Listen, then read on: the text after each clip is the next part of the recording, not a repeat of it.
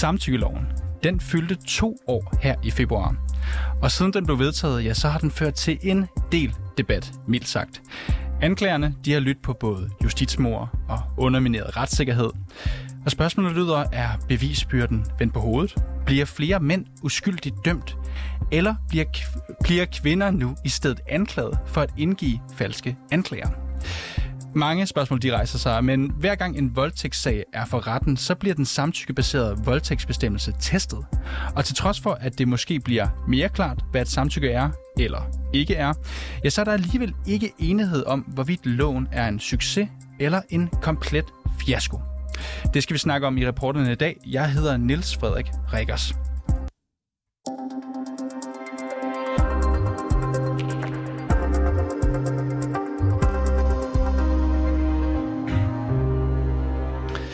Et juridisk misfoster, der burde have været kvalt ved fødslen, woke-kulturens værste skamplet og den måske største retslige skandale i nyere tid.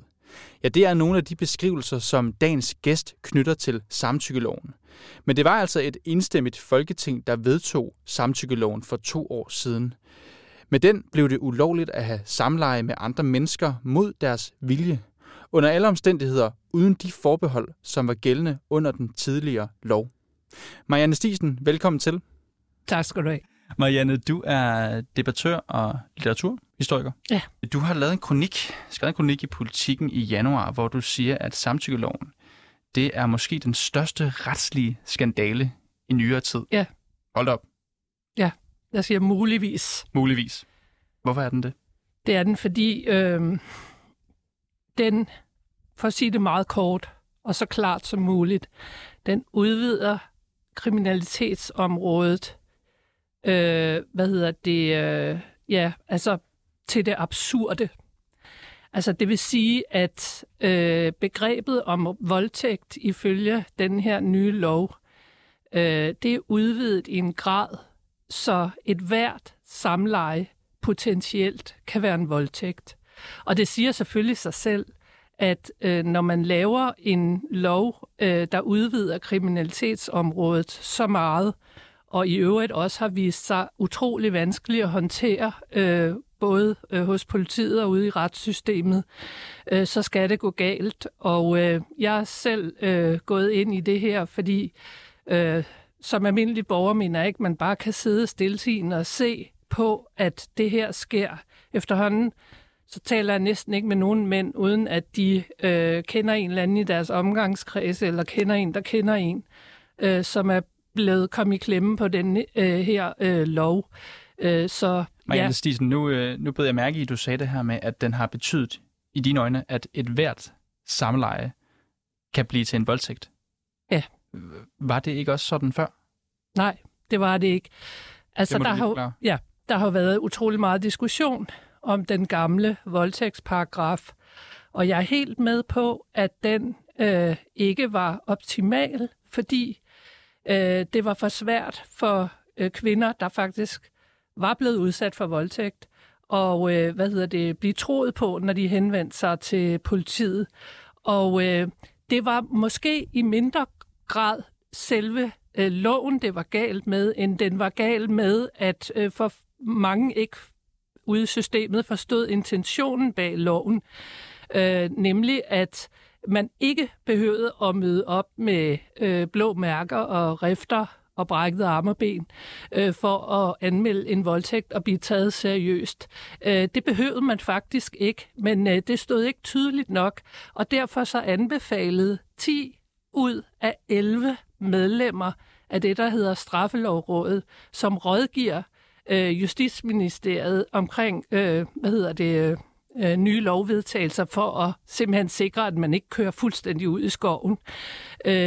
De frarådede denne her samtykkelov. I stedet så anbefalede de, at den nye øh, øh, voldtægtslov skulle baseres på begrebet frivillighed, og det gjorde de netop for at understrege intentionen i den gældende lov. Havde man fulgt det, så tror jeg på, at man havde fået øh, hvad hedder det, øh, samlet op på de voldtægtssager, øh, som øh, fik lov at øh, sive igennem det gamle system, øh, fik dømt dem, der burde dømmes, men man havde samtidig undgået det, vi tror, jeg ser øh, nu, nemlig en stribe af justitsmord på baggrund af den her lov. Lad os lige spole tiden en smule tilbage. Ideen med samtykkeloven, det var blandt andet at undgå, at langt de fleste anmeldte, de gik fri. Og så var der også at fjerne skammen fra ofre, sagde man. Øh, mener du, at den er til mere skade end gavn? Absolut. Og jeg mener faktisk også, at den kommer til i sidste ende at være til kæmpe stor skade for de piger, der er blevet øh, tuet ørerne fulde med øh, det her nye, den her nye definition på voldtægt, som er øh, absurd og ude af trit med, som de fleste mennesker opfatter begrebet voldtægt, øh, fordi de går nu godtroende ind øh, i et system, hvor de måske ender med at sidde i den sidste ende øh, og, og tabe en, en retssag øh, med alle de omkostninger, det så har haft for dem. Men jeg forstår, det, det, hvorfor skal ja. man som pige eller kvinde ikke vide, hvad en voldtægt er i dag? Hvad, hvad bygger du det på? I det samtidig? bygger jeg på, at øh, da loven, lige da loven var blevet vedtaget, der udsendte Justitsministeriet en pressemeddelelse. Og d- i den pressemeddelelse, der var et link, som man anbefalede, at politi og anklagemyndighed brugte, når man nu skulle til at scanne det her voldtægtsområde på en ny måde og fange flere ind. Øh, øh, linket, det var til en, øh, en psykolograpport om traumereaktioner. I helt bred forstand. En lang rapport, øh, der listede stort set alle traumereaktioner op, som øh, findes inden for området. Ikke specielt noget, der havde med voldtægt at gøre. Det kunne have med alt muligt andet at gøre. Og øh, hvis vi forestiller os, at politi og anklagemyndighed har arbejdet uden for, ud fra de instruktioner, øh, så har de altså fået et katalog, hvor mere eller mindre hvem som helst kan sætte flueben ved nogle af de her øh, traumereaktioner, og dermed ligesom øh, bliver der øh, hvad skal man sige, skabt et argument for, at der skal rejses en sag. Før samtykkeloven, så kunne man dømmes for voldtægt, hvis der havde været vold, trusler eller tvang involveret, eller hvis offeret havde været i det, man kalder hjælpeløs tilstand. Nu handler loven så i stedet om, at begge parter skal sikre sig, at den anden har lyst til sex.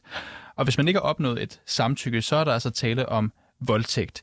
Det har ført til flere anmeldelser, sigtelser og domme. Mener du, at vi kan leve med en lovgivning, der giver frit leje til at gøre, hvad du vil ved andre, så længe de ikke skubber dig væk? Det var jo vel tilfældet med den gamle lov. Det var det faktisk ikke helt. Det er en misforståelse. Uh, som sagt, uh, den fungerede på en måde, sådan så du ikke uh, nødvendigvis behøvede at møde op med uh, brækket arme og ben og blå mærker efter, som jeg sagde, øh, fordi øh, dens intention var, at et samleje altid skal være frivilligt.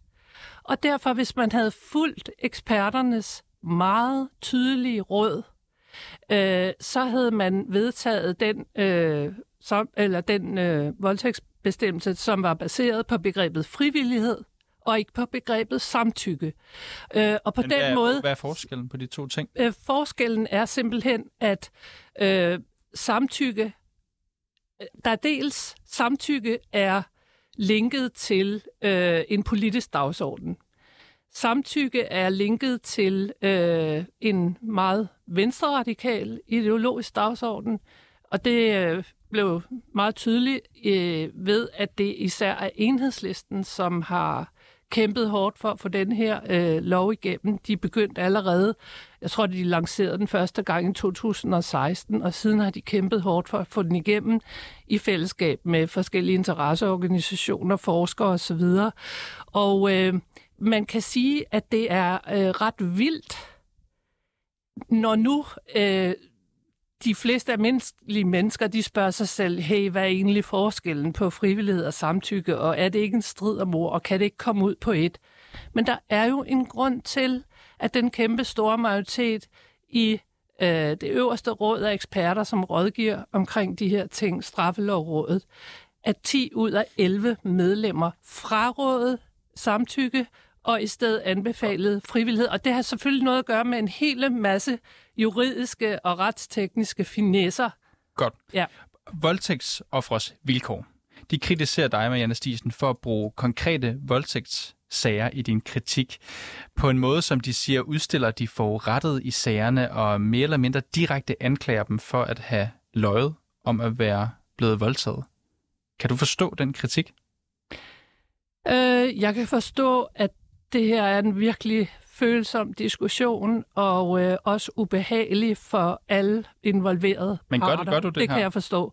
Men nej, det gør jeg ikke, fordi øh, øh, den kronik, som de henviser til, den skrev jeg på baggrund af, at jeg før jul havde en anden kronik i Politikken, hvor jeg skrev, der var tallene fra rigsadvokaten lige kommet frem, som viste en eksplosion af voldtægtsdømte i forlængelse af den her nye samtykkelov. Og der skrev jeg, at efter min formodning, der kunne der meget vel gemme sig flere justitsmord bag de tal.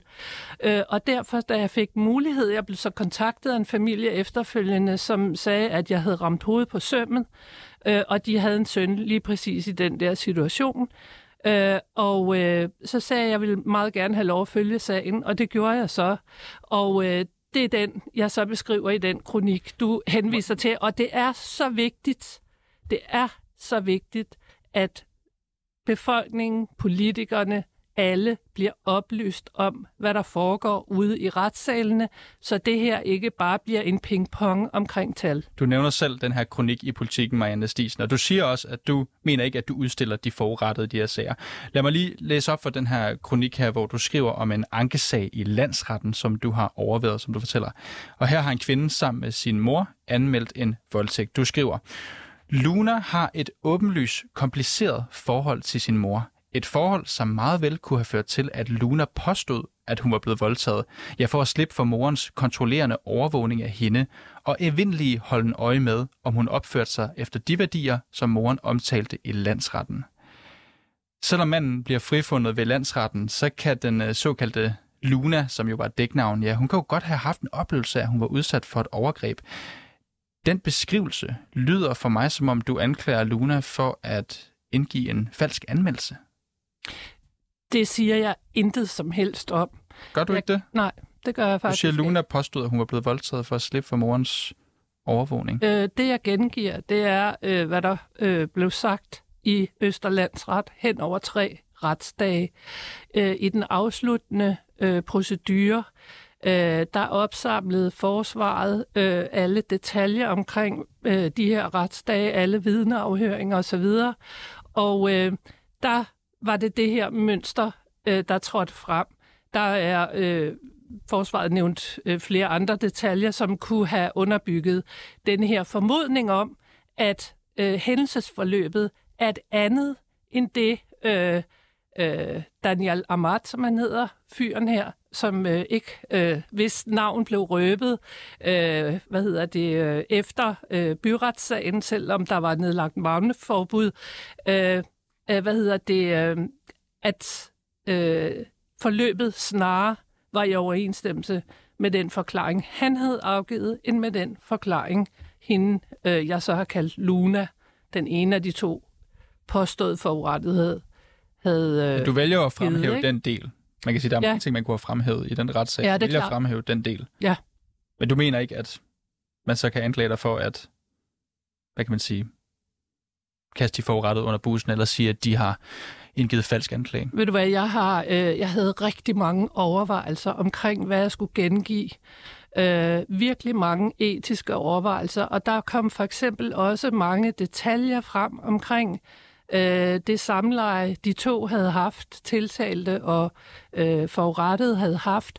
Og øh, eftersom øh, de detaljer ikke var essentielle for at få kortlagt det her øh, billede, øh, så valgte jeg øh, at udlade dem, selvom øh, vi ved jo, at det altid er øh, sådan noget, medierne elsker med saft i detaljen. Men det var ud fra netop nogle etiske overvejelser. Jeg tager kun de ting med, som er strengt nødvendige for, at vi kan få tilbagevist øh, denne her idé, som vi har hørt blandt andet øh, juraprofessor Trine Baumbach øh, øh, hvad hedder det, hævde, at øh, det her med falske anklager er, er, er en myte. Om, fordi om, om, der Janne, er, jeg, altså, har, jeg har et vist spørgsmål er, til det, fordi du skriver i din kronik, ja. at der nærmest er gået sport i at sagsøge ja. det modsatte køn.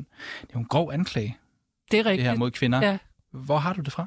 Jamen altså, øh, lad os tage den anden... Øh, Det andet forhold, øh, som øh, Daniel Amat var tiltalt for, der var øh, to forurettet i den her sag. Øh, det kom frem i Østerlandsret, at øh, øh, motivet for den anmeldelse var økonomisk. Det kom frem i en, en øh, vidneforklaring øh, i øh, landsretten. Så det jeg bare mener er, man skal jo ikke lukke øjnene for, at der også er motiver for at indgive anklager, som ikke er rigtige. Det kan være økonomiske, det kan være moralske, som i det her tilfælde. Det kan være personlige hævnmotiv. Øh, det har vi også set eksempler på. Fyren sagde, at han ville være kæreste med mig bagefter. Det Godt. ville han ikke. Eller det kan være politiske motiver. Marianne Stidsen, litteraturhistoriker og debattør. Tak fordi du ville komme herind i dag. Selv tak. Og bag dagens udsendelse, der var Camilla Michelle Mikkelsen. Mit navn, det er Niels Frederik Rickers, og redaktør i dag, det er Mille Ørsted.